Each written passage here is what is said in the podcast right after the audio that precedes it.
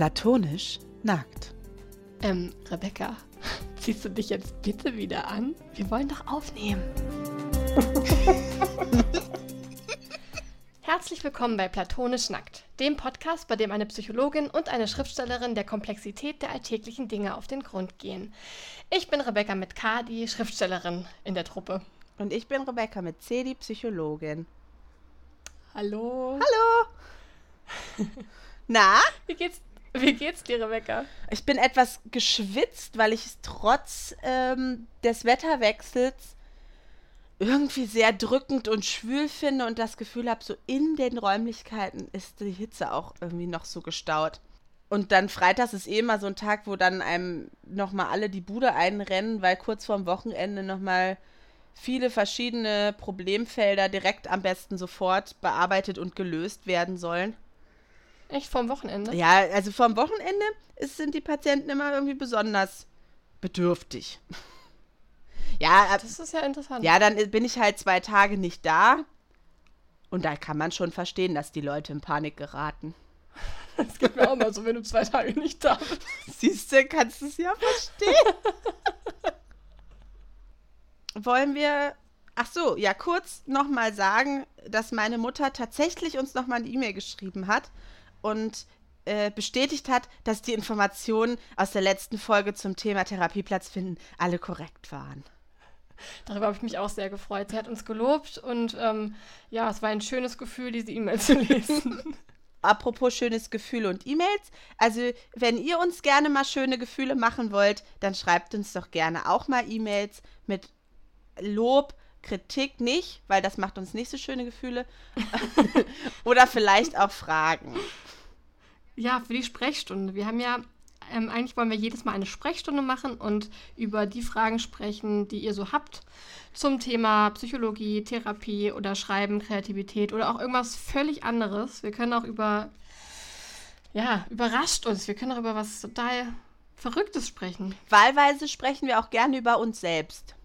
Also, da könnt ihr auch gerne mal eine Frage zu stellen. Da sind wir immer bereit. Genau. Also sollte euch da was einfallen äh, oder ihr wollt sonst einfach mal gerne mit uns in Kontakt treten, dann könnt ihr das tun. Unter der E-Mail-Adresse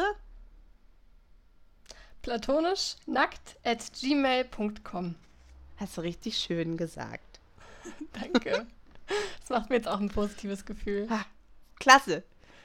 Okay. Vielleicht könnten wir auch mal eine Folge über das Thema Kritik machen, fällt mir gerade so ein. Weil du gesagt hast, Wollen wir ähm, nicht? Es stimmt. Nur Lob und auf keinen Fall Kritik. Es war ja jetzt auch eher ein Scherz. Also natürlich dürfen uns die Leute auch gerne kritisieren, aber nur wenn es Hand und Fuß hat. Das stimmt, wir stehen halt total auf Sachlichkeit, ne? Sachlichkeit ist unser Ding. Nee, aber es ist eine gute Idee. Gerade vielleicht auch jetzt, wenn das Buch rauskommt. Äh, Also unser Sachbuch erscheint ja jetzt am 8. September. Das ist gar nicht mehr lange hin. Und heute haben wir den ähm, Umschlag zur Freigabe zugeschickt bekommen. Also das heißt, das Cover, der Klappentext, ähm, ja, alles so drum und dran. Wir haben auch gestern sogar schon unser Manuskript freigegeben. Also der, das, der komplette Text steht jetzt, da kann man nichts mehr dran rütteln. Der wird jetzt irgendwie in den nächsten Tagen gedruckt. Gott, Entschuldigung. aber es macht mir, also ich, ich komme gerade richtig in Stress, wenn du das so sagst.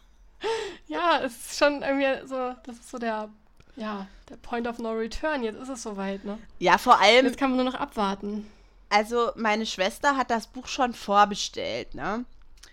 Und das war auch so ein absurdes Gefühl, also für sie glaube ich auch, einfach meinen Namen einzugeben und dann kommt da was zu mir, also dann kommt da das Buch halt. Und dann habe ich aber auch so gedacht, naja, ich hab das, wir haben das noch gar nicht freigegeben, also das war jetzt letzte Woche, wir haben noch gar nicht freigegeben, es ist noch überhaupt nicht gedruckt und man kann es schon vorbestellen. Das ist irgendwie total absurd. Ja, das ist, daran muss man sich auch erstmal gewöhnen, ne? Es sind jetzt halt noch drei Wochen, Rebecca. Mhm. Wir müssen jetzt auch wirklich langsam mal unsere Buchpremiere planen. Äh, ja. Mhm. Müssen wir machen. Aber da freue ich mich schon richtig dolle drauf. ja. Wir haben ja ähm, für die Buchpremiere uns überlegt, dass wir das in unserer ehemaligen Schule feiern wollen. Also wir machen da die allererste Lesung aus dem Buch ähm, und zwar in der Badewanne, so heißt die Aula bei uns in der Schule. Die ähm, wurde damals, also auch schon zu unserer Zeit damals so genannt und heißt auch bis heute, glaube ich, so. Und dort ähm, haben wir uns als Schülerinnen vor vielen, vielen, vielen Jahren kennengelernt und da können wir jetzt dann auch unser gemeinsames Buchbaby feiern. Ja, und wir hatten ja so viele Punkte jetzt irgendwie, so Meilensteine mit dem Buch, die wir irgendwie nicht so richtig zusammen feiern konnten. Also finde ich, dass es schon irgendwie wichtig ist, diese Buchpremiere dann natürlich äh, Corona-konform sozusagen, aber irgendwie das doch ein bisschen Fall. feierlich zu begehen. Auf jeden Fall, da denken wir uns noch was Schönes aus, wie das auch mit Hygiene und Abstandsregeln und so gut machbar ist. Mhm. Dann hatten wir am Dienstag 19-jähriges Freundschaftsjubiläum. Ach ja, stimmt. Und haben es vergessen. Einfach verpasst. Aber ich habe mich auch an dieses Datum irgendwie noch nicht so gewöhnt. Das ist noch nicht so ganz in meinem Kopf.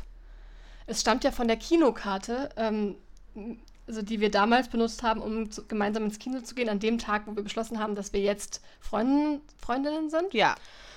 Und ähm, eigentlich könnte man das jetzt jedes Jahr so ganz romantisch feiern, aber irgendwie, warum tun wir das eigentlich nicht? Naja, letztes Jahr wollten wir das 18., also unseren 18. Geburtstag feiern, aber dann warst du, glaube ich, weg oder so. Eigentlich hatten wir mal okay. überlegt, dass wir eine Party machen und dann war irgendwas, warum das nicht ging. Und jetzt haben wir es vergessen, aber nächstes Jahr wird unser Geburtstag 20. Vielleicht wäre das ja auch schön. Äh, auch ich meine, eine, unsere eine Freundschaft wird 20, unser Geburtstag nicht. Darüber wollen wir nicht sprechen. ja, das wäre doch wirklich nochmal eine schöne Gelegenheit. Ja, das, äh, dann müssen wir, dann musst du dich aber mit mir zusammen dran erinnern. Ich kann die Verantwortung nicht alleine tragen. Ich werde es versuchen, aber du weißt ja, wie das läuft mit meinem Gedächtnis. Ja. Okay, das waren jetzt so von meiner Seite, glaube ich, die wichtigen Kleinigkeiten zum Einstieg. Wie sieht's bei dir aus? Schön. Ja, ich bin noch ein bisschen ähm, beseelt von der Schreibwerkstatt, wo ich letzte, letzte Woche zurückgekommen bin. Ich war ja ein paar Tage in Brandenburg ähm, mit Jugendlichen und äh, anderen Teamerinnen und Teamern und wir haben gemeinsam ganz, ganz viel geschrieben. Also ich mache das schon seit, ich glaube mit 15 war ich zum ersten Mal da. Das habe ich damals übers Internet irgendwie entdeckt und bin dann mit 15 da hingefahren und war ganz aufgeregt und dann waren da plötzlich so Autorinnen und Autoren, die ähm, vom Schreiben leben konnten und die mit uns gemeinsam Schreibübungen gemacht haben, uns was zum äh, Schreiben erzählt haben, uns ja, ermutigt haben, Sachen vorzulesen, die wir selber mitgebracht haben. Ähm, und zum ersten Mal hatte ich dann plötzlich so ganz viele andere Menschen um mich herum, die auch geschrieben haben. So bis dahin war das eher, hatte ich das Gefühl, das ist irgendwie ein sehr ausgefallenes, selteneres Hobby. Und ähm, ich kannte jetzt nicht so viele, die das auch gemacht haben. Und plötzlich war so, so eine halbe Jugendherberge gefühlt, voll von diesen seltsamen Schreiberleuten. Und das ist, ähm, ist ein oft ein bunter und total angenehmer, toller Haufen Menschen, finde ich. Diese Schreibermenschen. Und da war ich ähm, ja total glücklich, als ich das damals entdeckt habe und bin seitdem fast jedes Jahr da gewesen. Also es ist jetzt 17 Jahre her und ich habe nur wenige Jahre verpasst, ich glaube zwei oder drei. Ähm, ich muss mein Handy mal lautlos machen. Also wirklich, Rebecca. Ja, sorry. Ähm, ja, und dieses Jahr war ich auch wieder da, aber eben nicht mehr als Teilnehmerin, sondern als Teamerin ähm, und habe da gemeinsam mit den äh, Jugendlichen zusammengeschrieben und war so beeindruckt, weil da waren auch echt Leute dabei, die noch so jung sind. Also es waren eigentlich dieses Mal nur ähm, Mädels, also wir waren eine rein weibliche Werkstatt zufälligerweise. Und es waren ganz junge Mädels dabei, die so tolle Sachen geschrieben haben, wo ich gar nicht glauben konnte, dass die erst ja, dass die noch gar nicht so lange schreiben können, wie diese Texte toll klangen. So, es war wirklich richtig inspirierend und schön. Und ähm, da bin ich danach mit einem ganz tollen und schönen Gefühl wieder nach Hause gefahren. Und das, ähm, da denke ich jetzt immer noch gerne wieder so dran zurück. Und deswegen, wir hatten da auch eine Gruppe gemacht zu dem Thema ähm, Wendepunkte. Also wir haben immer verschiedene Schreibgruppen, ein, also mehrere am Vormittag, mehrere am Nachmittag. Und da werden dann unterschiedliche ähm, Übungen angeboten oder Schreibideen oder Herangehensweisen an Texte. Und in einer Gruppe haben wir uns mit Wendepunkten beschäftigt. Und das hat mir so viel Spaß gemacht. Und ich habe da, da sind so tolle Texte bei den Jugendlichen rausgekommen, dass ich ähm, gedacht habe, ich frage mal die Rebecca, ob die nicht mit mir zusammen eine Wendepunkte-Folge im Podcast machen möchte. ja. Rebecca. Ich bin, ich bin natürlich voll dabei, aber irgendwie war das erstmal so, ah ja, Wendepunkte. Habe ich ja noch nie drüber nachgedacht. Und wenn ich über was noch nie nachgedacht habe, finde ich das ja auch erstmal spannend. Von daher war ich erstmal natürlich dabei.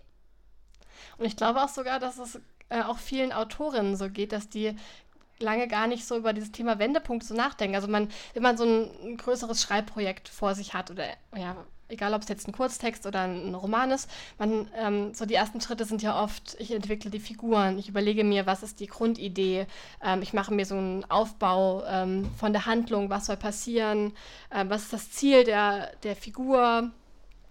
Ähm, und dass man sich wirklich mal so explizit damit beschäftigt, ähm, welche Wendepunkte man eigentlich gestalten möchte, was einmal die kleinen Wendepunkte in den Szenen sind und was die ganz großen Wendepunkte der Geschichte sind. Ähm, das macht, also das habe ich jedenfalls lange Zeit überhaupt nicht ähm, bewusst gemacht. Also ich glaube, das ist so ein Prozess, der bei vielen auch eher so unterbewusst abläuft, weil Wendepunkte sind ja irgendwie über, überall um uns herum. Also nicht nur in ähm, Büchern, die wir lesen, sondern auch in jedem Film, in allem, was man so gerade was Unterhaltung angeht, ähm, konsumiert. Das ist ja voller Wendepunkte und ich glaube auch, das alltägliche Leben ist ja, wird ja auch oft durch Wendepunkte ähm, entweder spannend oder schwierig, kompliziert oder auch schön. Das ist, glaube ich, so ein bisschen auch Salz in der Suppe. Und wenn man sich das mal bewusst macht und sich das genau anguckt, kann man da, glaube ich, viel für sich selber gewinnen. Ja, könntest du denn vielleicht erstmal hm, so definieren, was du eigentlich unter einem Wendepunkt verstehst. Jetzt erstmal beim Schreiben vielleicht und wie man mhm. das so überhaupt, also was da, was dazugehört, was da wichtig ist und wie man das überhaupt umsetzen kann. Ja, ich versuche es mal. Also ich, ich glaube, ein Wendepunkt ähm, ist, ist ein Ereignis in einer Szene oder in einer ähm, längeren Geschichte, das alles auf den Kopf stellt und das, was bisher gewesen ist, ähm, in einem anderen Licht erscheinen lässt und die, das, was als nächstes passiert, in eine neue Richtung lenkt. Ähm, also das äh, kann man sich so vorstellen. Angenommen, die Hauptfigur hat ein bestimmtes Ziel vor Augen, arbeitet darauf hin, dann äh, passiert etwas Bestimmtes, womit sie nicht gerechnet hat und dadurch wird ähm, möglicherweise ihr Ziel verändert oder ihre Herangehensweise, um das Ziel zu erreichen, ähm, wird, äh, ja, stellt sich nochmal um. Also dadurch wird, wird alles etwas gedreht, die Karten werden sozusagen neu gemischt und dann geht es in eine andere Richtung weiter.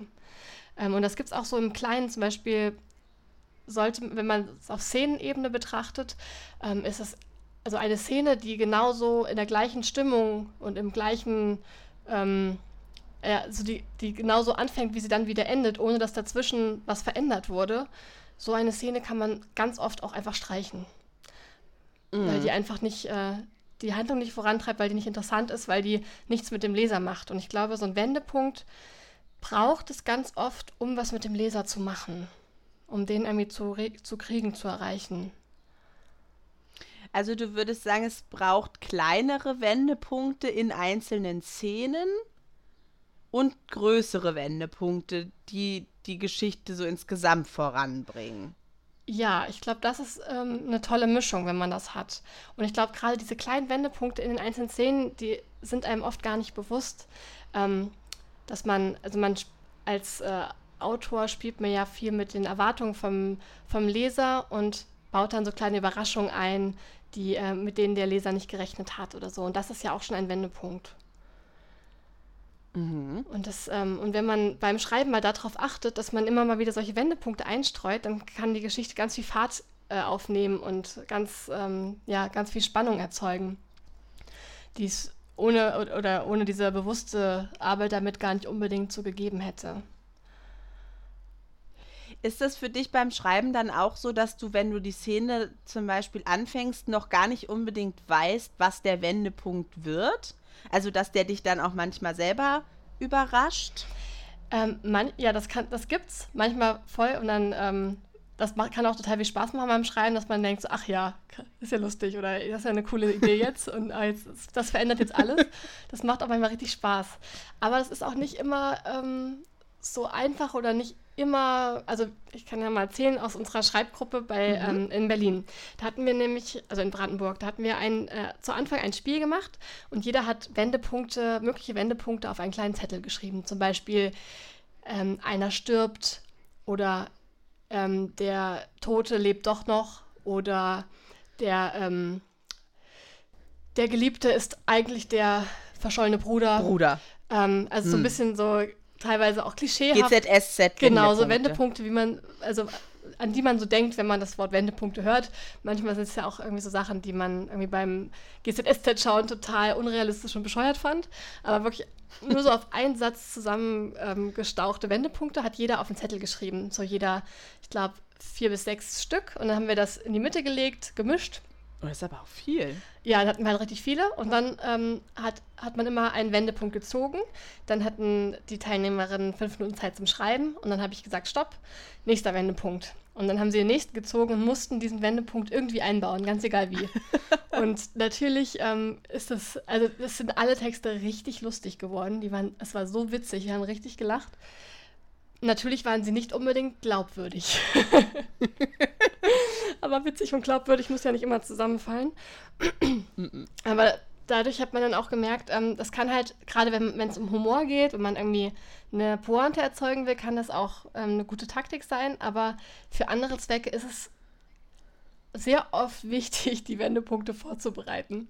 Also, dass man dem, hm. ähm, dem Protagonisten oder der Protagonistin eben ein, ein Ziel vor Augen hält, also ihr ein Ziel gibt, auf das sie hinarbeitet und dann aber schon langsam so ähm, kleine versteckte Hinweise und Fakten einstreut, Doppeldeutigkeiten, ähm, die, also die man sehen könnte, aber die der Leser am besten nicht unbedingt, die dem Leser jetzt nicht so ins Gesicht schreien, hallo, hier stimmt was nicht, sondern nur so kleine Sachen.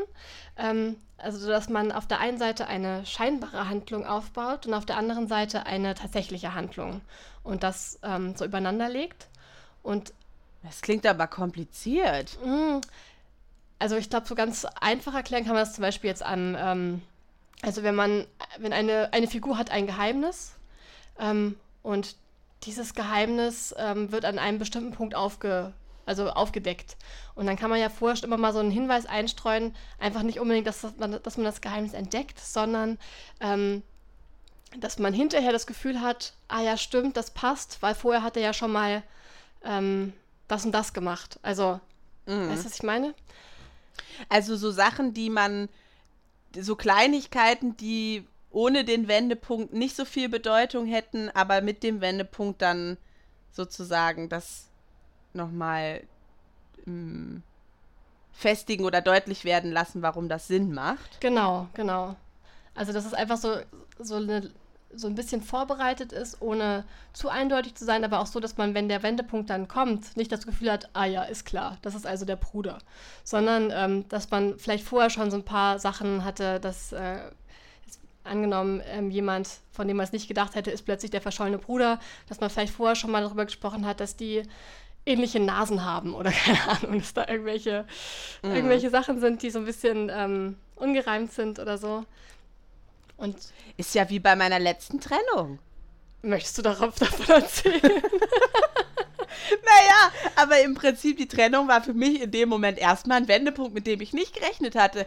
Aber im Verlauf, beim, bei der Rückschau wurde klar, ah ja, man hätte es ahnen Ja, das ist ein richtig gutes Beispiel. Ganz genau das meine ich. genau. Ja, und so hat man das ja im Leben manchmal auch, dass man dann ähm, so einen. Ähm, ich hatte das jetzt zum Beispiel auch so ein bisschen mit. Ähm, ich habe ja äh, gerade am Anfang des Jahres sehr damit gehadert, dass so viele Lesungen ausgefallen sind wegen Corona, dass die Buchmesse ausgefallen ist. Das ist, war irgendwie für mich so ganz plötzlich hat ähm, war plötzlich überall Corona und plötzlich war alles ganz, ganz ähm, anders, als ich gedacht hätte. Das war für mich so ein riesen Wendepunkt. Und wenn mhm. ich daran zurückdenke, habe ich aber immer so Szenen im Kopf, wie ich dann aber dann bei mir im Büro an der Arbeit an so einem Bildschirm vorbeigelaufen bin, wo Nachrichten über Corona in China waren und so. Und da und da hatte man immer so Hinweise, dass es immer größer wird und bedrohlicher wird. Und man hat das so ausgeblendet und weggeschoben. Und man hätte es auch da schon ahnen mhm. können, dass das kommt. Aber hat mhm. man halt irgendwie nicht. Mhm. Und oft hat man dann wirklich im Nachhinein das Gefühl, ja, da ähm, war es doch eigentlich schon klar. Wobei es beim Lesen ja auch manchmal spannend sein kann, wenn man selber den Wendepunkt schon, also wenn man es schon weiß und es dann, also zu früh natürlich nicht, aber dann sozusagen darum geht zu beobachten, wie die Hauptfigur es dann auch irgendwann rafft. Ja, ich glaube, da gibt es auch unterschiedliche Arten sozusagen von Wendepunkten. Ähm, einmal den ein Wendepunkt, der für den Leser ein Wendepunkt ist, mit dem der Leser nicht gerechnet hat. Aber es gibt natürlich auch diese mhm. Wendepunkte für die Figuren, mit denen vielleicht der Leser gerechnet hat, aber die Figuren nicht. Und dann reagiert ah, vielleicht ah, ja. die Figur anders, als der Leser es erwartet. Und dann ist es wieder ein Wendepunkt für den Leser. Der Leser denkt vielleicht, jetzt rastet die Figur völlig aus, wenn sie das herausfindet, aber die reagiert dann total cool und macht irgendwie was ganz anderes. Und das ähm, mhm. kann sozusagen der eine Wendepunkt auch schon wieder den anderen auslösen. Und würdest du sagen, dass es wichtig, also dass es wichtig ist, beides zu haben? Gibt also, dass es Wendepunkte für die Figuren geben muss, aber eben auch für den Leser? Weil ich frage mich gerade, weil, also jetzt, wo du das gesagt hast, dachte ich so, ah ja, klar, natürlich sind nicht alle Wendepunkte, die für die Figuren Wendepunkt sind, dann automatisch auch für den Leser ein Wendepunkt. Das ist ja auch je nach Erzählform, weiß man als Leser ja vielleicht schon viel mehr als die Figur. Mhm. Und irgendwie habe ich mir das noch nie so vor Augen geführt und frage mich, wie das wohl beim Schreiben ist, ob man sich das dann bewusst machen muss. Okay, jetzt braucht es mal wieder einen Wendepunkt für den Leser. Jetzt braucht die Figur einen Wendepunkt, damit da eine Entwicklung stattfinden kann. Ich glaube schon, dass das, äh, dass das sehr gut ist, wenn sich das ein bisschen mischt. Also wenn, ich glaube, wenn immer ähm, nur die Figur den Wendepunkt hat und der Leser immer weiß, ja, okay, jetzt passiert gleich das, ach, raffst doch mal, warum machst du das denn jetzt immer noch falsch? Ähm, wieso siehst du das nicht, wenn er das die ganze Zeit hat? Ich glaube, das ist auch irgendwann frustrierend. Ja. Also ich glaube, das ist schon wichtig, das zu mischen und auch wenn, ähm, ja, also auch damit der, damit der, damit die Figur auch als aktiv Handelnde wahrgenommen wird. Ich glaube, Figuren, die immer nur reagieren und immer nur hinterherhecheln und irgendwie nichts verstehen, die regen einen ja auch irgendwann total auf. Wie Effi Briest. ja, stimmt. An die musste ich gerade denken. Aber ich weiß auch noch, wie du dich bei der Schule über die aufgeregt hast, Boah. weil die so passiv war. Ich kann mich gar nicht mehr so gut an die oh. erinnern, muss ich sagen. Effi Priest ist meine absolute Hassfigur. Ich habe, glaube ich, außer Holden Caulfield aus Dingsbums, Catcher in the Rye, habe ich niemanden so sehr gehasst wie Effi Briest. Und ja, die war so, die war super passiv und es ist alles immer schlimm, aber ich mache gar nichts. Und huch, jetzt habe ich eine Affäre. Wie konnte das denn passieren? Eins der wenigen Bücher, das, die ich, das ich nicht zu Ende gelesen habe in der Schule, weil es nicht, ich konnte es nicht mehr ertragen. Ja, ich kann das aber echt gut verstehen, weil ich glaube wirklich Figuren, die immer nur sich so ähm, ja, vom Geschehen hin und her werfen lassen und immer das Gefühl haben, sie selber haben da gar keinen Anteil, Anteil dran. Ähm, die findet man ja, also solche Menschen findet man ja auch in der Realität ein bisschen anstrengend manchmal. Ja. Die will man ja auch manchmal schon. schütteln und sagen, jetzt komm.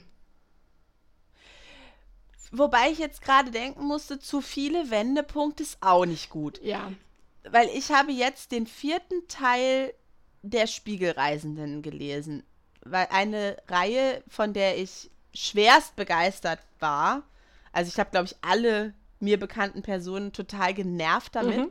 und alle dazu äh, gezwungen, sozusagen das auch du zu hast lesen, uns weil ich das so sogar toll Blumenableger fand. geschenkt, die die Namen der Figuren von Spiegelreisende tragen, was ich ja wirklich wunderschön ja. finde. Wobei das nicht meine Idee so. war, sondern eine Freundin hat den ersten Ableger gekriegt und den dann nach der Hauptfigur benannt und dann habe ich das einfach weitergeführt. Aber ja, da habe ich ihr schon so sehr in den Ohren gelegen damit, dass sie gar nicht anders konnte. Und dann habe ich die ersten beiden Bände gelesen und dann habe ich gedacht, es kommt jetzt noch ein dritter und dann ist es, also es ist eine Trilogie und dann ist rum. Ich weiß nicht, warum ich das gedacht habe, aber es war meine Überzeugung. Dann kam der dritte Band, der fing schon erstmal mit einem völlig überraschenden Wendepunkt an. Also der erste Satz war schon so, hä, Moment, oh, was ist denn hier los? Ähm, und dann ging das weiter und dann wurde so klar, nee, das ist nicht das letzte Buch, das geht jetzt erst richtig los. Aber das finde ich klingt und dann jetzt erstmal cool, wie du das so erzählst. Ja, und dann kam das vierte Buch also für alle, die das jetzt noch lesen wollen, Spoiler Alert. Also ich sage jetzt nichts Inhaltliches, aber so vom Gefühl her.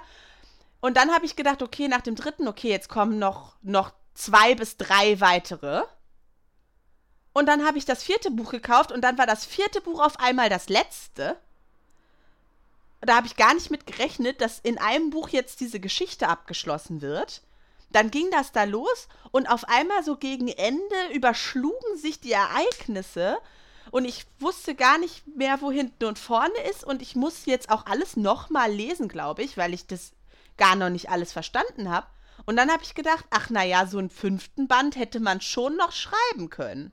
Ja, wenn man zu viele Wendepunkte-Ideen hat und in ein Buch packt, vielleicht ist das auch nicht so gut. Und es endet dann auch mit so einem Cliffhanger, wo ich so dachte, das kann doch jetzt nicht euer Ernst sein, dass das das Finale ist. Ach, das äh, Ende, das, der vierte Band endet mit einem Cliffhanger. Naja, also ich habe so empfunden, aber es ist das Ende. Da kommt echt nichts mehr. Da stand der, das irgendwie das aufregende, fulminante Finale oder weil nicht diese Worte, aber so. Okay, das ist ja wirklich heftig.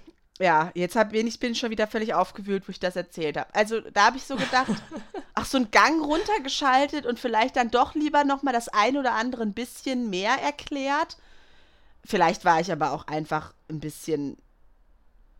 Also vielleicht muss ich es wirklich nochmal lesen, weil ich selber nicht so fit war im Kopf und habe es einfach nicht gerafft. Und wenn du es liest, wirst du sagen, Herr Rebecca, es ist ja wohl top-notch Wände gepunktet. Ich weiß gar nicht, wo dein Problem ist. Ich werde es auf jeden Fall lesen und dann reden wir darüber nochmal, ob das gut Wände gepunktet ist, nach unserer Meinung. Also da fand ich auf jeden Fall, waren so echt ein paar, in dem Verlauf ein paar Wendepunkte auch schon vorher, wo ich dann so dachte, ach krass, so, es geht jetzt in eine völlig andere Richtung und auf einmal wird eine, verändert sich die Geschichte total in eine Richtung, mit der ich nicht gerechnet habe. So, das war schon sehr, sehr. Und die ersten drei Bände habe ich wirklich, ich konnte die nicht aus der Hand legen. Mhm. Ich glaube auch, das ist manchmal so, also ich musste jetzt gerade so ein bisschen an Harry Potter denken. Da hatte ich beim Lesen, also ich liebe Harry Potter, muss ich nochmal betonen, ich liebe, liebe, liebe es. Ähm, aber ich hatte aber beim Lesen manchmal das Gefühl, ähm, also man merkt, finde ich, oder man glaubt auf jeden Fall, also ich habe anders. Ich hatte an manchen ähm, Punkten das Gefühl, diese Idee ähm, ist der Autorin doch erst bei Band 5 gekommen, dass das die ganze Zeit schon so sein soll. Das wurde einfach, ähm, kann doch nicht sein, dass das vorher auch schon so war. Und ich glaube, das ist auch manchmal so ein bisschen so ein Problem von so längeren Reihen, dass man die ja nicht unbedingt vor Band 1 schon so durchplottet, dass man schon im ersten Band Hinweise geben kann, wie äh, was irgendwie im sechsten Band passiert, weißt du? Ja. Ja. Also stelle ich mir jedenfalls total schwierig vor, weil wir jetzt momentan, wenn ich, ähm, also das Projekt, an dem ich jetzt gerade schreibe, da habe ich halt manchmal dann in einer Szene irgendwie eine Idee für einen Wendepunkt und denke, oh, cool. Ähm, und dann muss ich aber ja nochmal in die anderen Szenen reingehen, um das so ein bisschen vorzubereiten und da schon mal ähm, einfach die Weichen zu stellen, dass es überhaupt geht. Also, dass das überhaupt, ähm, ja, dass es überhaupt logisch ist. Dafür muss ich ja oft dann nochmal in die, in die vergangenen Szenen rein und da nochmal was umarbeiten. Und das geht ja. ja gar nicht, wenn dieser Band schon veröffentlicht ist. Ah, ich fand ich mir gar nicht so leicht vor. Nee, ich fand aber auch immer schon, also ich mag total gerne so äh, Reihen. Also ich sitze hier gerade so mit Blick auf mein Bücherregal und dann sehe ich ähm, halt die Jonathan Jabok-Reihe, die ich extrem geliebt habe. Und oh, hier ja, ist so toll. Tintenherz, Tintenblut, Tintentod steht da. Äh, von Cornelia Funke und eben die Spiegelreisen und so. Also ich liebe solche Reihen total. Aber die Vorstellung, sowas schreiben zu müssen, fand ich immer extrem. Also die Vorstellung kann ich mir überhaupt nicht vorstellen, weil das, du musst ja so viel im Blick haben und ich fand es jetzt schon so schwierig, irgendwann zu sagen, wir sind jetzt fertig und das ist ein Buch, so, ne? Mhm. Aber wenn Aber man ich mir kann ja immer noch was machen, ne? Man kann ja immer noch mal reingehen und immer noch mal dran arbeiten und noch mal was ändern, wenn man sich ja auch selber verändert und dann würde man das Kapitel, was man vor ein paar Jahren geschrieben hat, ja auch wieder anders machen. Ja, und wenn ich dann weiß, so, ja, aber ich will auch noch einen sechsten Band schreiben und wer weiß, wie das dann äh, ist, so, äh, und ob das dann noch passt. Und dann kannst du aber nicht mehr zurück, weil es ist schon veröffentlicht. Was für ein Druck! Ja, voll. Und es ist ja auch in der, ähm, also in der Buchwelt oft so, glaube ich, dass ähm, man ja nicht unbedingt mit einer reinen Idee kommt und sagt, so, jetzt verkaufe ich direkt mal sechs Bände und dann werden diese sechs Bände abgeschlossen, ähm, weil man ja nie weiß, wie die ersten anlaufen. Also verkauft man ja. in der Regel ja erstmal nur wenige Bände, guckt dann, wie sich die verkaufen und dann sagt der Verlag im Bestfall, okay, wir machen weiter. Und dann mhm. schreibt man ja erst die nächsten. Also kann man ja noch gar nicht unbedingt in der Arbeit am ersten alles schon mit abdecken für Band 5 oder 6. Also. Nee, und du musst ja dann sozusagen auch eine Möglichkeit haben, das Ganze zu einer relativ runden Sache zu machen in zwei Bänden oder aber eben auch in vier oder fünf. Ja, das ist, glaube ich, auch so die Kunst, da so ein bisschen was noch ähm, in der Hinterhand zu haben, was noch kommen kann, aber dass es halt auch nicht fehlt, wenn es nicht kommt, dass es trotzdem eine Einheit ist, die abgeschlossen ist. Hm. Ach, Mann, Mann, Mann. Auch echt nicht ohne, ne? nee, das ist echt nicht ohne. Ja, da muss man sich dann irgendwie auch darauf einstellen, dass da auch beim Schreiben vielleicht noch ein Wendepunkt kommt. Fällt also. dir denn jetzt spontan ein gutes Wendebuch, äh, Wendepunktbuch ein? Oder auch ein Wendebuch? Auch ein schöner, schönes Wort. Wendebuch. Ähm, also entweder ja. ein Buch, in dem gut Wendepunkte verarbeitet sind, oder aber ein Buch, was für dich persönlich ein Wendepunkt war. Auch schön, sehr mhm. schön. ähm, also, woran ich jetzt gerade spontan denken musste bei guten Wendepunkten, war Liebes Kind von Rumi Hausmann. Das ist ja ein, es ist ja sowieso, ich glaube, ich, vor allem Thriller-Autoren arbeiten ja ganz viel mit Wendepunkten. Mhm. Ähm, da ist es ja, glaube ich, auch nochmal sehr viel wichtiger, als wenn man jetzt irgendwie in ähm, literarische Bücher reinguckt oder so. Und bei Thriller ist es ja sehr essentiell. Und gerade Liebeskind von Romy Hausmann fand ich, ähm, da wurde ganz toll mit so Wendepunkten gearbeitet. Gerade so zum, zum Ende hin nochmal. Also ich hatte, da hat man nämlich auch, also die, finde ich, hat das so toll gemacht, dass man das Gefühl hatte, hm, hier kommt noch was. Das, das kann so nicht stimmen, aber ich weiß nicht, was hier nicht stimmt. Und dann kommt ein Wendepunkt, der einen trotzdem überrascht, obwohl man damit rechnet, dass jetzt hier nochmal irgendwas aufgelöst wird, womit man nicht gerechnet hat. Und das fand ich echt clever gemacht und da, das macht Spaß. Mhm. Ich persönlich bin ja äh, durchaus schon sehr, sehr lange Jahre äh, äh, Thriller-Leserin, vor allem im Urlaub. Und ich muss, äh, kann da irgendwie die äh, Taylor French-Reihe fand ich da extrem gut. Mhm. Einmal fand ich es total geil gelöst, weil mir geht das auf den Sack irgendwann, wenn ich schon 80 Bände mit dem gleichen eindimensionalen Ermittler irgendwie gelesen habe, der mich als Figur schon von Anfang an nicht interessiert hat. ähm, das finde ich dann immer so ein bisschen bläh. Und Taylor French hat das immer so gemacht, dass der Ermittler im ersten Band, der die Hauptfigur ist, der hatte dann sozusagen, der hatte eine Partnerin. Im zweiten Band ist die Partnerin die Hauptfigur in einem anderen Fall. Und so ist in jedem Band eine andere Figur Hauptfigur. Man hat die aber vorher schon mal irgendwie waren die Nebenfiguren. Ach cool. Und die hat das aber so hingekriegt, dass ich eben nach diesem einen Band dann immer traurig war, dass die nächste Figur eine andere ist, weil die einem so ans Herz gewachsen war. Und sowieso dieses Zwischenmenschliche hat die so total toll ähm, erzählt. Die Fälle selber waren gar nicht so das Krasse, sondern eher die Dynamiken zwischen den Figuren. Das ist cool. Und es war aber dann doch immer am Ende nochmal so, dass da ein Wendepunkt kam und dann sich der Fall auf eine Art und Weise aus aufgelöst hat, mit der ich nicht gerechnet hatte. Und es sind lange Bücher, auch immer so um die 500 Seiten. Und äh, ich habe schon so viele Thriller gelesen und auch schon einige Thriller, wo ich so dachte, ja, ist ja jetzt auch irgendwie klar, dass der das war oder die das war oder das so nochmal sich gedreht hat. Und bei ihr war das echt irgendwie dann doch nicht.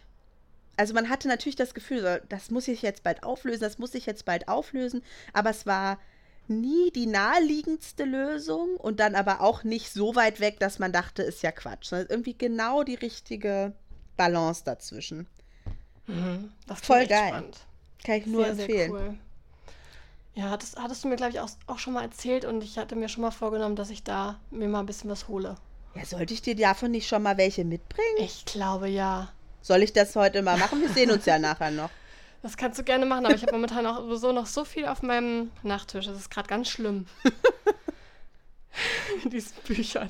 Ja, gerade lese ich halt auch äh, vieles so in die Richtung, wo ich gerade, ähm, also die in der, was in der Zeit spielt, über die ich auch gerade schreibe.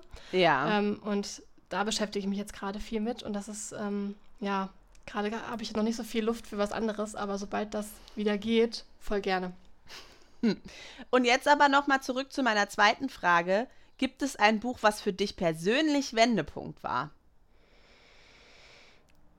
Oh, bestimmt. Aber das Problem ist ja auch mein Gedächtnis.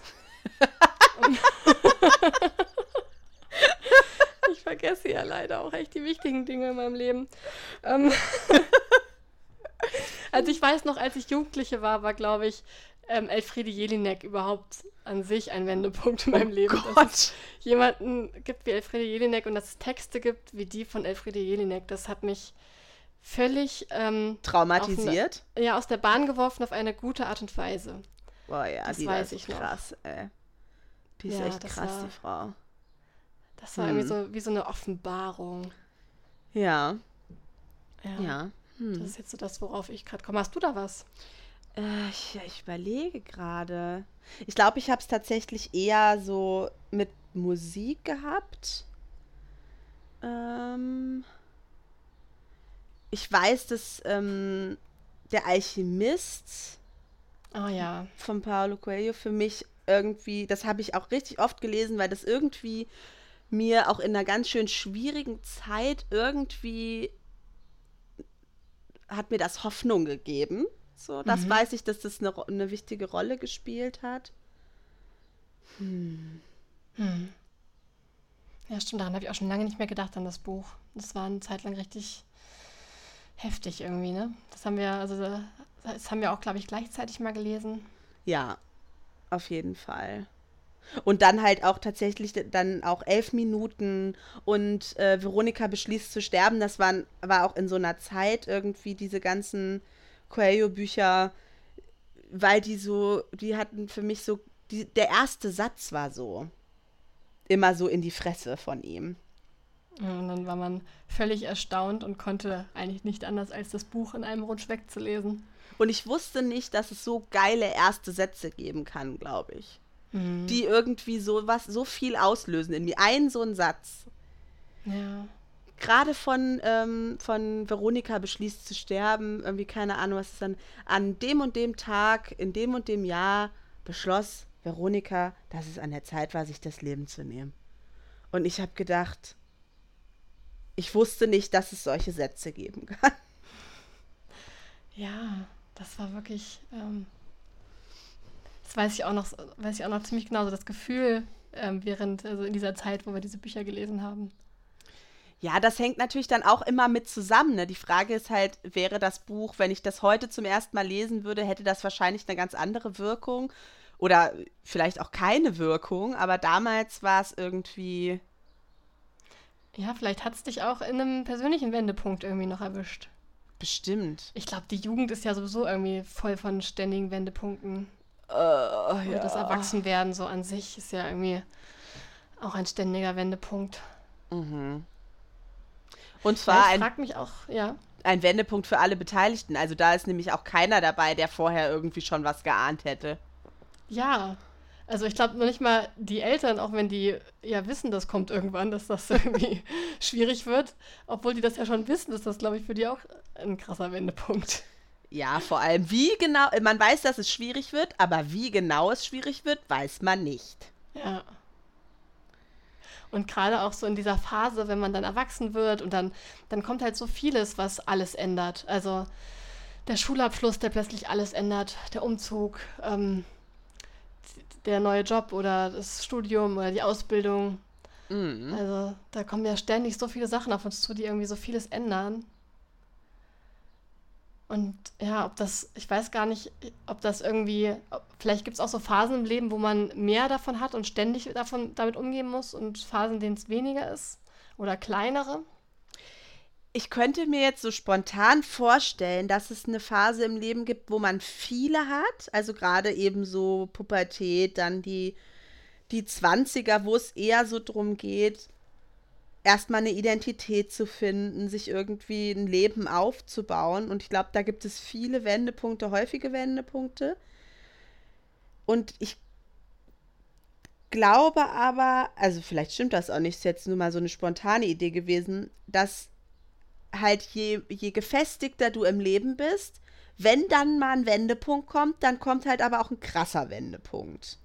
Das stimmt. Weißt du? Und ich glaube, je ja. älter du wirst, je mehr du zu verlieren hast, äh, je mehr sich irgendwie für dich schon gefestigt hast, desto krasser wäre dann so ein Wendepunkt. Ich denke dann ja, so an, an den Tod von jemandem oder, oder eine Trennung, eine Scheidung, ein Umzug, ein Jobverlust. So, je mehr du weil wenn ich irgendwie, keine Ahnung, in den 20ern im Studium sowieso irgendwie mein Leben so ausrichte, dass ich jederzeit irgendwo anders hinziehen könnte, ist das natürlich schon ein Wendepunkt, aber von einer anderen Qualität, als wenn ich plötzlich mein Haus nicht mehr halten kann, meine Beziehung endet nach 15 Jahren oder so, ne? Das ist natürlich ja. nochmal ein, andere, ein anderer Einschnitt. So. Ja, voll. Ist ja auch irgendwie. Also ich hatte es jetzt gerade überlegt, auch in, ähm, ich glaube, damit kann man ja auch sogar beim Schreiben so ein bisschen arbeiten, wenn man eine Figur hat, die so total eingerichtet ist in allem, wo alles nach Plan läuft, alles eine Struktur hat. Ähm, wenn der was Unvorhersehbares passiert, ist das ja auch irgendwie viel spannender, als wenn das einer Person passiert, die sowieso ständig ähm, mit äh, seltsamen Dingen umgeht und ständig unterwegs ist und die ganze Zeit Sachen meistert. Also es ja, hat eine ganz andere Qualität dann. Ja, absolut. Also ich könnte mir vorstellen, dass man vielleicht halt auch einfach die Übung mit Wendepunkten verliert, wenn die nicht mehr so häufig passieren. Mhm. Und man einfach auch ein bisschen, je nach Anpassungsfähigkeit, halt davon auch ein bisschen einbüßt und dann. Ja. Ja. Und vielleicht braucht man auch irgendwie gerade in solchen Phasen ähm, auch so Kunst um sich rum oder Unterhaltung um sich rum, die ähm, viel mit Wendepunkten arbeitet, wenn man gerade vielleicht selber so ein bisschen, weil gerade selber alles in sehr ruhigen Bahnen verläuft. Ähm, ja, vielleicht ist das auch ein bisschen Prävention.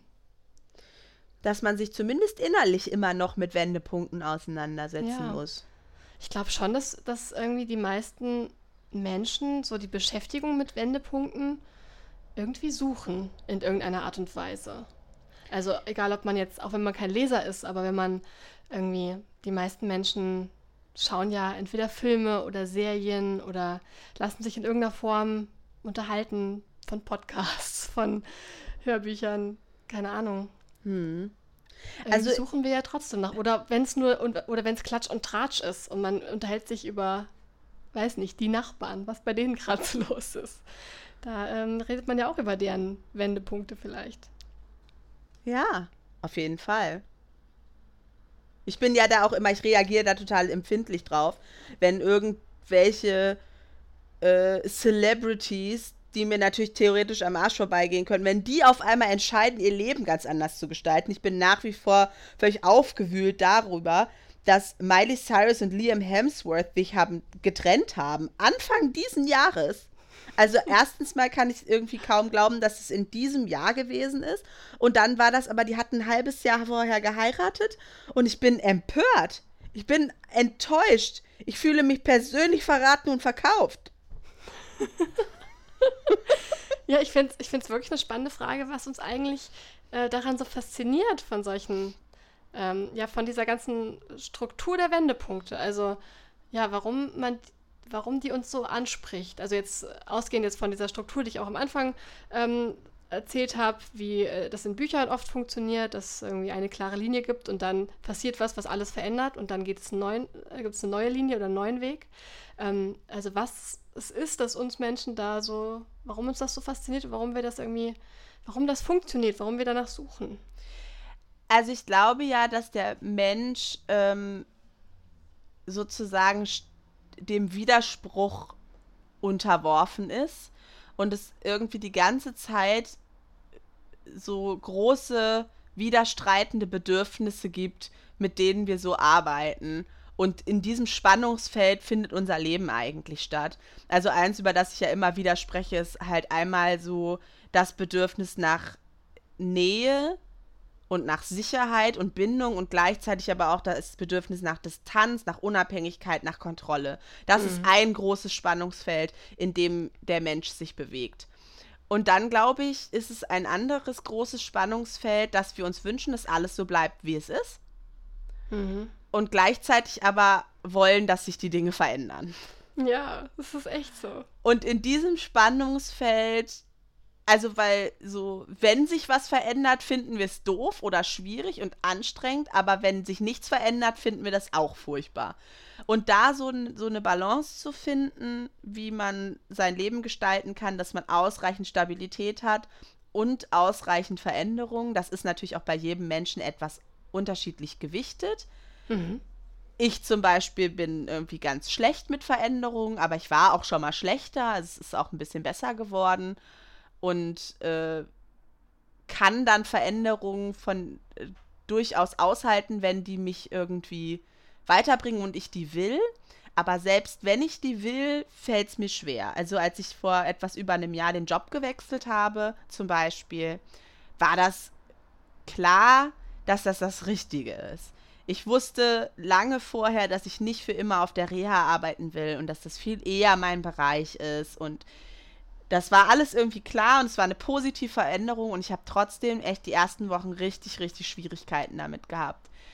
Weil ich nicht, mhm. weil ich in einem anderen Büro war. Und das war eben nicht mehr mein Büro. Und dann musste ich woanders auf Toilette gehen und dann konnte ich mich die ersten Wochen nicht entscheiden, welche Toilette jetzt die beste, also die beste ist in, in der Nähe und von, den, von der Umgebung und wo ich dann jetzt da aufs Klo gehe. Und das hat mich richtig schlimm belastet. Obwohl dieser Wendepunkt, dieser Jobwechsel von mir gewünscht war und auch im Nachhinein die beste Entscheidung. Und trotzdem muss ich mich immer wieder dann auch zu so Entscheidungen zwingen, weil ich sonst am Ende dazu neige, in der bekannten Scheiße zu bleiben, weil ich Veränderungen super schwierig finde. Mhm. Ah, das ist voll spannend. Ich habe mich jetzt gerade so, während du das erzählt hast, gedacht, mir ist es, glaube ich, oft so ein bisschen umgekehrt, dass ich es schwierig finde, in, irgendwie in einer, also in einer Sache zu bleiben und mich sehr schnell irgendwie nach Veränderung sehne und nach irgendwie, dass was Neues passiert ist irgendwie. Ähm, also ich bin ja auch sehr, sehr viel umgezogen in meinem Leben, habe dann irgendwie hier nochmal was Neues gemacht, da nochmal was ausprobiert und so. Das fällt mir irgendwie immer leichter, als dann zu sagen, okay, das ist jetzt so und das ist gut so und jetzt bleib doch mal sitzen. Naja, aber da kann man ja schon auch sehen, unsere Kindheiten sind in dem Sinne da ganz anders gewesen, ne? Mhm. Also in meiner Kindheit hat es ganz viele, ganz massive Wendepunkte gegeben und es hat sich total viel verändert und ich bin viel umgezogen und so. Und das war bei dir anders. Ne? Also Stimmt, wo man dann vielleicht auch als erwachsener so Mensch ne? ja, das Bedürfnis hat, auch da ein Stück ein Gegengewicht zu schaffen. Aber dieses Spannungsfeld zwischen wir möchten, dass Dinge so bleiben, wie sie sind und wir möchten, dass sich Dinge verändern, da ist ja der Wendepunkt sozusagen, ist ja der Dreh- und Angelpunkt in diesem ja. Spannungsfeld. Also am Wendepunkt sind die Dinge noch so, wie sie sein, also sie, wie sie waren, und sie sind im Begriff, sich zu verändern. Also da haben wir beides gleichzeitig. Ja. Vielleicht. das ist vielleicht das, was wir so spannend finden, die Gleichzeitigkeit und gleichzeitig, also man weiß ja auch, dass, ähm, dass sich jetzt, dass jetzt was Neues kommt, dass ein neuer Abschnitt anbricht. Ähm, aber gerade jetzt beim, beim Lesen oder Filme schauen, muss man das dann nicht selber meistern, sondern man kann dann sich entspannt zurücklehnen und gucken, okay, mal schauen, wie die anderen das so machen. Ja. Und das tut ja auch gut. Ja, es ist total schön. Weil man hat dann die, die, das Entertainment der Veränderung während sich aber nichts verändert. ja, stimmt. Das ist doch richtig gut. Also, ich meine, in meinem Job ist ja im Prinzip, was mir jetzt vorher nicht so bewusst war, aber wenn ich so drüber nachdenke, ist das ja so, dass ich ja, also dass Wendepunkte ja ein zentrales Thema sind. Ja. Also alleine schon, wenn ich Aufnahmegespräche führe, also das erste Gespräch, wenn jemand zu uns in die Klinik kommt, frage ich ja immer, was ist, wie kommt es denn, wie kam es denn, dass Sie jetzt entschieden haben, jetzt brauche ich Hilfe, jetzt muss ich in die Klinik? Also im Prinzip ist ja schon das Erste, worüber ich mit den Leuten spreche, dieser Wendepunkt. Wie kam es denn jetzt dazu, dass sie sich dazu entschieden haben, diese Behandlung in Anspruch zu nehmen? Da, mhm. äh, und wir fragen ja auch immer nach, also das müssen wir auch in den Berichten dann so schreiben, was ist denn der Auslöser? Wie ist es denn dazu gekommen, dass jetzt die Symptomatik so schlimm geworden ist? Insbesondere bei, bei posttraumatischer Symptomatik ist es ja häufig so, also bei den komplex traumatisierten, dass das Ereignis oder die Ereignisse ja schon sehr lange zurückliegen und dazwischen häufig dann auch ein Punkt, also oder häufig lange Jahre waren, in denen die gut funktioniert haben und nicht unter dieser Symptomatik gelitten haben. Mhm. Und dann passiert etwas, eine Kleinigkeit oder eine Großigkeit, das ist, oder mehrere Sachen, aber es, es gibt einen Wendepunkt, warum dann die Symptomatik auftritt und warum das vorher nicht so war. Und das ist ja sozusagen der erste Ansatz, den ich mit den Patienten habe, ist ja rauszufinden, wo ist dieser Wendepunkt, wann ist das passiert und was ist da passiert. Mhm. Was hat dazu geführt, dass die jetzt vor mir sitzen? Ja. Ja, ich glaube, wir, also wir hatten ja auch in der allerersten Folge ähm, schon mal über das äh, Narrativ über, also äh, gesprochen, dass man sich selber über sich selbst, über die eigene Persönlichkeit, über das eigene Leben so erzählt. Und das macht man ja eigentlich auch anhand der Wendepunkte. Man schaut sich ja an, wo haben sich, also welche Dinge haben mich, äh, welche Erlebnisse, welche Ereignisse haben mich so geprägt oder ähm, was sind so die, die wichtigsten Stationen so gewesen. Und das sind ja, glaube ich, auch oft die Wendepunkte das ist das, was als erstes dann auch ins Auge springt. Ne? Also ja, dann sind wir umgezogen in die andere Stadt oder da habe ich die Schule gewechselt oder dann war ich bei dem blöden Lehrer in der Klasse oder dann ging es Mobbing los. Also das sind ja dann häufig schon so Sachen, an die man sich in der Kindheit erinnert. Und da erinnert man sich ja auch oft an die negativen Sachen eher ja. als an die positiven. Mhm. Und eben an diese Wendepunkte oder an diese Dinge, wo sich dann was krass verändert hat, auch eher als an den Alltag. Ja, und da halt auch an diese Ereignisse, die was äh, über uns offenbart haben äh, oder ja, vielleicht auch was äh, zutage befördert haben, was vielleicht vorher schon da war, aber was man vielleicht vorher noch gar nicht so gesehen hat. Ja. Die irgendwie, also das ähm, hatte ich auch vorhin gar nicht mehr ausgeführt, was jetzt das Schreiben angeht von Wendepunkten. Da sagt man auch, es gibt so zwei verschiedene Arten von Wendepunkten. Einmal ähm, die Aktion einer Figur, also eine Figur tut etwas, was ähm, überraschend ist, entweder für die anderen Figuren überraschend oder für den Leser überraschend. Auf jeden Fall die Figur tritt in Aktion und tut etwas. Oder die Offenbarung, also eine Figur erfährt etwas oder ja, findet etwas heraus, ähm, was vorher noch nicht da war. Oder die, ja, die Welt ähm, ja, ist auf eine bestimmte Art und Weise und die Figur muss darauf reagieren. So diese beiden Arten von äh, Wendepunkten werden immer mal ähm, klassifiziert und das gerade so dieser, dieser Wendepunkt, dieser Offenbarungswendepunkt, das ist ja, glaube ich, auch was, was äh, jeder auch von sich selber ziemlich kennt, dass er dann Sachen erfährt, die vielleicht auch schon vorher da waren und die er auch schon vorher geahnt hat, die mhm. dann aber alles verändern. Ja. Und ich habe gerade auch gedacht, es ist ja auch dann die Frage, in welche Richtung man sich dann entscheidet zu gehen. Also meistens gibt es ja bei einem Wendepunkt auch verschiedene Möglichkeiten, wie man damit umgeht. Ja, die Reaktion ist ja noch dann wieder auf einem, äh, auf einem, ja, steht auf einem anderen Blatt Papier. So, und letztendlich ist aber ja das auch das Entscheidende. Ne? Also ich kann ja was erfahren und dann könnte das theoretisch ein Wendepunkt sein.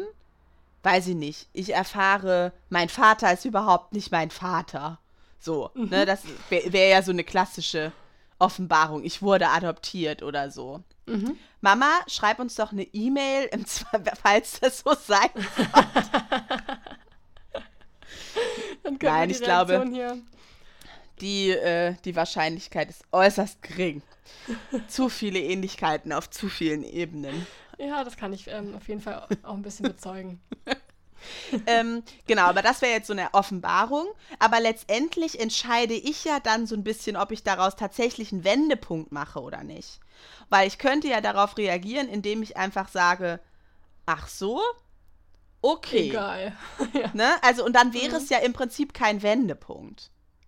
Wenn dann wäre es halt dann, wenn die Figur da oder wenn du dann sagst, okay, jetzt möchte ich meine wahren Eltern finden und jetzt mache ich eine Riesenaktion draus und ziehe durch die Welt. Zum Beispiel, genau. Oder ich breche den Kontakt mit meinen äh, Adoptiveltern ab oder so. Aber ja. diese Reaktion und wie ich darauf reagiere, oder die Person, der der Wendepunkt passiert, das entscheidet ja so ein bisschen was, ne? Und das Mhm. kann ja unterschiedliche, können ja unterschiedliche Wege gehen. So, ich kann, also bei Patienten denke ich dann oft, okay, manche kommen dann eben an den Wendepunkt und entscheiden, ich brauche jetzt Hilfe, ich möchte das so nicht mehr. Hm. Oder vielleicht kommen dann aber auch andere an den Wendepunkt und die kommen ja dann letztendlich nicht zu mir. Und dann verstärkt sich die Symptomatik oder es bildet sich eine andere Symptomatik aus, sie ziehen sich noch mehr zurück. Ne? Also, Hm. und das sind ja dann auch ganz unterschiedliche Verläufe, die das dann nimmt. Ja, total. Also der Wendepunkt hat dann schon auch immer ein bisschen was mit der eigenen, also mit einer Entscheidung zu tun. Es ist ein Angebot, jetzt im echten Leben, Hm. ist ein Wendepunkt ein Angebot, etwas zu verändern. In vielen muss Punkten, nicht. nicht in, Ja. nicht in allen.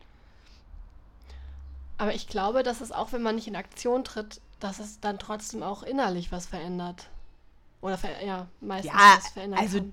es ist natürlich sehr schwer vorzustellen, dass irgendjemand erfährt, dass er eigentlich adoptiert ist und darauf gar nicht reagiert. Also das ist natürlich jetzt auch ein sehr künstliches Szenario. So, ich, wer, also ich kenne niemanden, wo ich sagen würde, die reagiert da bestimmt gar nicht drauf, die Person. So. Aber theoretisch ist es ja, kannst du ja unterschiedliche Wege wählen und du hast dann in dem Moment ja die Möglichkeit zu entscheiden, ne, also breche ich jetzt den Kontakt zu meinen ähm, Adoptiveltern ab, suche ich meine leiblichen Eltern, ähm, beides oder nur eins davon, ne, oder, Ja. also das ist ja, ja, der Wendepunkt dreht halt die Sache, also auch jetzt um wieder so ein bisschen, äh, wenn man jetzt das Schreibbild nimmt, also das dreht halt die Szene, aber wie dann die Figur weiterläuft, in welche Richtung oder ob sie auch zur alten Richtung zurückkehrt, das ist wieder eine andere Frage. Und Ja. das ist ja im, im eigenen Leben auch so, dass man, also das verändert natürlich die Umstände und die Situation und auch vielleicht, wie wir die Dinge sehen. Ähm, und was man dann tut, ist wieder die andere Frage. Und ich kann mich schon an einige, also ich habe schon das Gefühl, dass ich sowohl privat Leute kenne, aber auch ähm, an der Arbeit das schon erlebt habe, dass dann Wendepunkte nicht genutzt wurden. Mhm. Und ich dann mich so gefragt habe, ja, aber das war doch jetzt die Chance, äh, irgendwie was anders zu machen. Und jetzt ist aber doch alles wieder so wie vorher. Ja, also wenn man irgendwie Freunde sieht oder, oder irgendwie Bekannte, wo man das Gefühl hat, die machen immer wieder den gleichen Fehler. Dabei haben sie doch jetzt schon das fünfmal gesehen, dass das irgendwie. ne, Da waren doch jetzt schon fünf Gelegenheiten, um das als Wendepunkt zu begreifen und jetzt alles zu ändern. Und dann machen sie es nochmal und nochmal. Ja. Ja. Das stimmt. Und das äh, kann einen, glaube ich, auch, auch als, äh, als Freundin, die daneben steht, auch manchmal so ein bisschen hilflos ähm, werden lassen. Ja, dann dreht man sich halt quite literally im Kreis, so, ne? Genau, ja. Ja, stimmt. So einen Wendepunkt kann man auch dafür nutzen, einfach einmal sich um sich selbst zu drehen und dann weiter geht's. Ja. ja, ist halt dann schade, ne? Ist schade. Aber das haben wir wahrscheinlich auch alle schon mal gemacht. Also, Ach, pff, klar. Volles Brett. wir tun ja so, als wären wir so, ja, ja, Wendepunkte, die nutzen wir für unser Leben. Wir sind so, ähm, so gewendet ständig, aber Fallen dir denn spontan so Wendepunkte ein, wo du sagst, so ja, das war voll der Wendepunkt in meinem Leben ab und das war, also da habe ich das Momentum sozusagen mitgenommen? das ist jetzt eine, gar nicht so eine leichte Frage. Irgendwie denke ich da jetzt so im Rückblick schnell an so Sachen, die ich vielleicht auch irgendwie als, weiß nicht, als persönliche Meilensteine sehen würde, aber das ist jetzt gar nicht unbedingt so diese Art Wendepunkt, über die wir jetzt gesprochen haben. Also so zum Beispiel, als dann, ähm, als ich dann erfahren habe, dass mein erster Roman verlegt wird, das hat für mich ja vieles geändert und äh, das war so ein ganz, also halt ein sehr, sehr positiver Wendepunkt, der dann mein Leben auch nochmal in eine andere Richtung gelenkt hat. Ja. Da musste ich jetzt als erstes dran denken. Aber das ist vielleicht auch irgendwie, ja, wie gesagt, so, eine, so ein Meilenstein. Sowas kann ja auch ein Wendepunkt sein. Ja, total. Ich finde schon, dass es, also es ist auf jeden Fall ein Meilenstein, aber es ist ja auch, also wenn man jetzt da de- den Moment sozusagen dann auch nimmt, in dem du es erfährst sozusagen, ist doch voll der Wendepunkt. Ja, das war wirklich, also das war ja auch auf jeden Fall ein sehr, sehr, sehr schöner Wendepunkt. also, das war wirklich unglaublich toll. Da erinnere ich mich heute noch gerne daran. Wie ich dann, äh, also da bin ich damals, da hatte ich so ein Praktikum gemacht bei einem Theaterverlag und bin da gerade im Büro angekommen und haben sie gefragt, und, und, äh, was, was ist jetzt draus geworden? Und dann habe ich gesagt, ja, sie wollen es drucken. Und alle haben sich voll gefreut. Ach, süß. Das war richtig, richtig schön. Und irgendwie, das war natürlich was, auf das es jetzt nicht so ein, der klassische Wendepunkt, von dem ich vorhin erzählt habe, weil es war natürlich was, darauf habe ich lange hingearbeitet. Ich habe da lange, ähm, also viele, viele Stunden darauf hingearbeitet. Ich habe viele Absagen auch in Kauf genommen, bin immer wieder, äh, hab, weiß nicht, Sachen weggeschickt, immer wieder auch Absagen bekommen und ähm, es war ja schon ein erklärtes Ziel von mir, ähm, schon seit immer irgendwie wollte, es war so ein Traum. Ähm, mhm.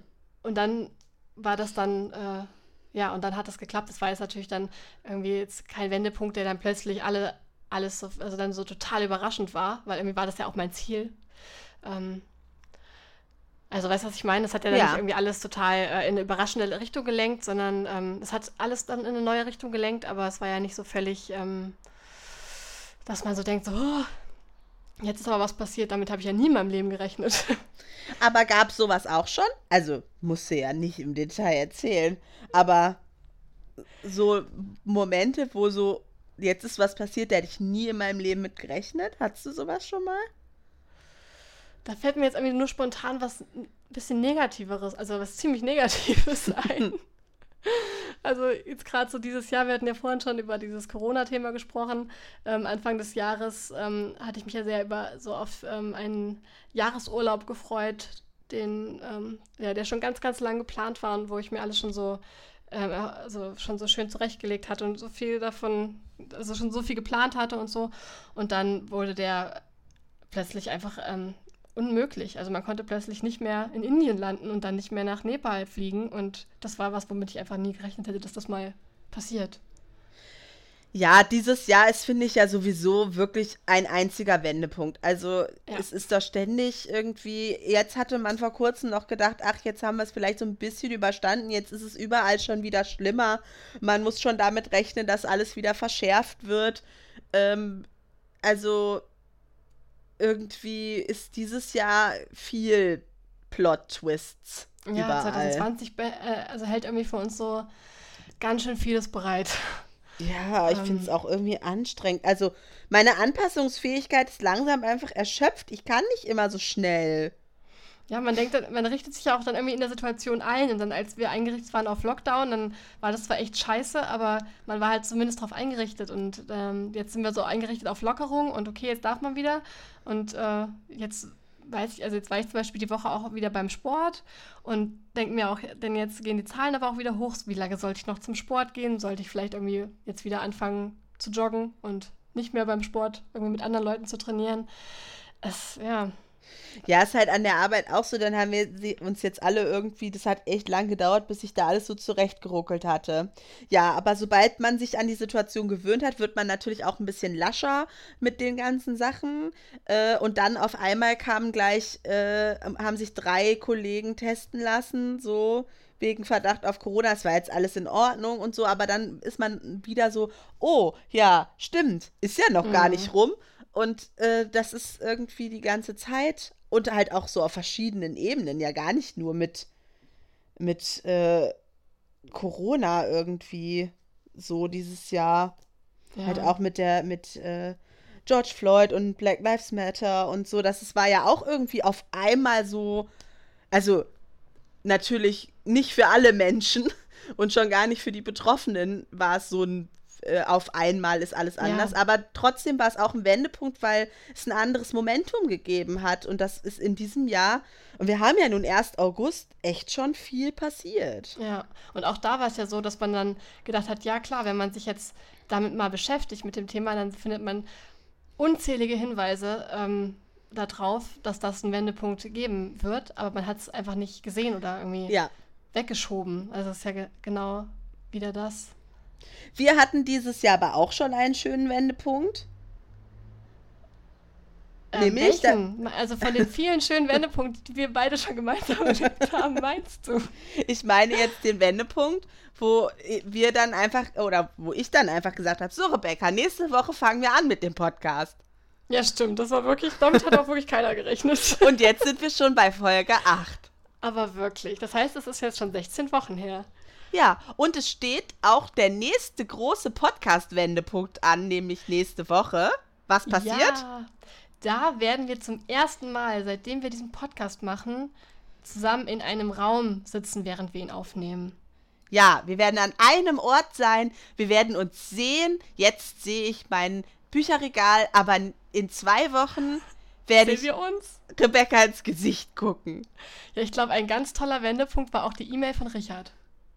Ja, Richards E-Mails waren tolle Wendepunkte. Also dazu ja. noch zur Erklärung. Richard ist ein Freund von uns und ähm, der war auch auf der Schreibwerkstatt. ein Freund des Podcasts, sagt ja, ein, man, glaube ich, so professionell, ne? Ah, okay, wow. Das ist jetzt auch äh, ein Wendepunkt, die Professionalität an dieser Stelle. Auf jeden Fall ähm, hat er uns fast aus heiterem Himmel, also auch im Nachhinein kann ich sagen, okay, ich hätte es ahnen können, dass sowas kommt, aber gefühlt aus heiterem Himmel plötzlich alles organisiert, geschickt, zusammengestellt, ähm, dafür, dass wir in einem Raum aufnehmen können, dass es bald eine Webseite gibt, auf der dann auch unsere Folgen laufen und auf die wir verlinken können. Und es kam eine ganz lange E-Mail, die das alles nochmal erklärt hat und da waren wir völlig von den Socken gehauen. Ja, auf jeden Fall. Und ich bin total gespannt darauf, wie sich das jetzt verändern wird, wenn, also ob sich das verändern wird, wie sich das verändern wird, so die Podcast-Dynamik, wenn wir in, also an einem Ort sind und in einem Raum sind und uns sehen können. Ja, dafür, da bin ich auch schon sehr gespannt. Da freue ich mich drauf. Auf jeden Fall werden wir uns weniger häufig unterbrechen. Ich bin äh, auch dafür. Wir versuchen das mal. Nein, ich glaube, also es ist wirklich mir fehlt, also uns fehlt die Info, dass der andere jetzt gleich was sagen will. Dann ist vielleicht noch wegen Internet ein bisschen Verzögerung und dann hat man sich schon die ganze Zeit, ist man sich schon ins Wort gefallen. Das stimmt. Ja, man macht ja schon immer so ein paar ganz äh, kluge Dinge mit der Mimik, ne, wenn man sich miteinander persönlich unterhält. Also ich persönlich atme normalerweise auch immer relativ ähm, auffällig ein, wenn ich was sage. Das kann man dann schon auch eher mitkriegen, glaube ich, wenn man mit mir in einem Raum sitzt. Als ich noch mit meinem äh, Chef gemeinsam Gruppe gemacht hat, saß ich dann irgendwann immer nur so da und habe so schwer geatmet. Da hat er immer gesagt, Frau Schild möchte jetzt auch mal was sagen. Aber gut, dass er das so direkt dann auch formulieren konnte. Ja, das war sehr freundlich. Schön. Ja, das wird ganz aufregend ähm, in zwei Wochen. Ja, auf jeden Fall bedanken wir uns an dieser Stelle nochmal ganz, ganz, ganz, ganz mega herzlich bei Richard. Genau, danke schön, Richard. Das ist wirklich der Hammer. Ja. Und dann gibt es jetzt ähm, zum Abschluss nur noch unsere kreativen Impulse, würde ich sagen, oder? Ja, ich wüsste jetzt erstmal nichts weiter. Okay. Dann machen wir mal den Impuls für die eigenen Gedanken. Da haben wir die Frage für euch, was war denn eigentlich dein letzter Wendepunkt in deinem Leben? Was ist da passiert? Was, ähm, was war da vor? Was war danach? Wie, wie haben sich die Dinge geändert? Genau, und das können, finde ich, also kleine Wendepunkte sein, große Wendepunkte sein, aber wo man, oder wo du dann im Nachhinein auch sagen würdest, ah ja, das war, da ist, hat sich was verändert, da hat, hat meine Geschichte einen neuen Wendepunkt, also eine neue, neue Richtung genommen. Ja. Mhm. Und für mhm. Gespräche, ähm, sprecht doch mal über die Wendepunkte in eurer Beziehung. Wann ist alles anders geworden? Also, wenn es in der Freundschaft ist, wann habt ihr gemerkt, dass ihr Freunde seid? Oder wann habt ihr gemerkt, jetzt sind wir nicht mehr nur so ein bisschen Freunde, sondern richtig dolle Freunde? Oder in einer romantischen Beziehung, wann habe ich gemerkt oder wann haben wir gemerkt, dass wir mehr füreinander empfinden? Genau. Da einfach mal gemeinsam in die Beziehung angucken und nach den Wendepunkten schauen. Und fürs kreative äh, Schreiben haben wir den Vorschlag, dass ähm, du mal assoziativ einfach drauf losschreibst, eine Geschichte, ähm, in der so oft wie möglich einfach ähm, ja auch assoziativ überraschende Wendepunkte eingebaut werden. Und hinterher kann man sich dann die Wendepunkte mal anschauen und dann einzelne davon auswählen und eine durchdachte Geschichte daraus schreiben. Uh, cool, da hätte ich jetzt auch richtig Lust drauf. ja, mach mal, das fände ich schön. und dann liest es mir vor. Okay, mal schauen. Wann soll ich das noch machen? Ach, jetzt hast du noch ein bisschen Zeit heute. Ist auch noch, der Tag ist noch jung. Ach so, ja, okay. Ja, und ihr könnt auch auf jeden Fall, wenn ihr Texte ähm, geschrieben habt, die auch gerne an uns schicken, wenn ihr Lust habt. Ähm, ja. Nochmal unsere E-Mail-Adresse platonischnackt.gmail.com. Also gerne Sprechstundenfragen, Texte, Gedanken, was auch immer ihr uns mitteilen wollt, schreibt uns. Ja. Dann würde ich sagen, verabschieden wir uns für heute. Ja. Schön war es mal wieder, Rebecca. Das fand ich auch, Rebecca. Und wir dann. hören uns dann in zwei Wochen. So machen wir das. Bis dann. Tschüss. Tschüss. Das war platonisch nackt. Ja, dann würde ich mich jetzt wieder ausziehen, okay?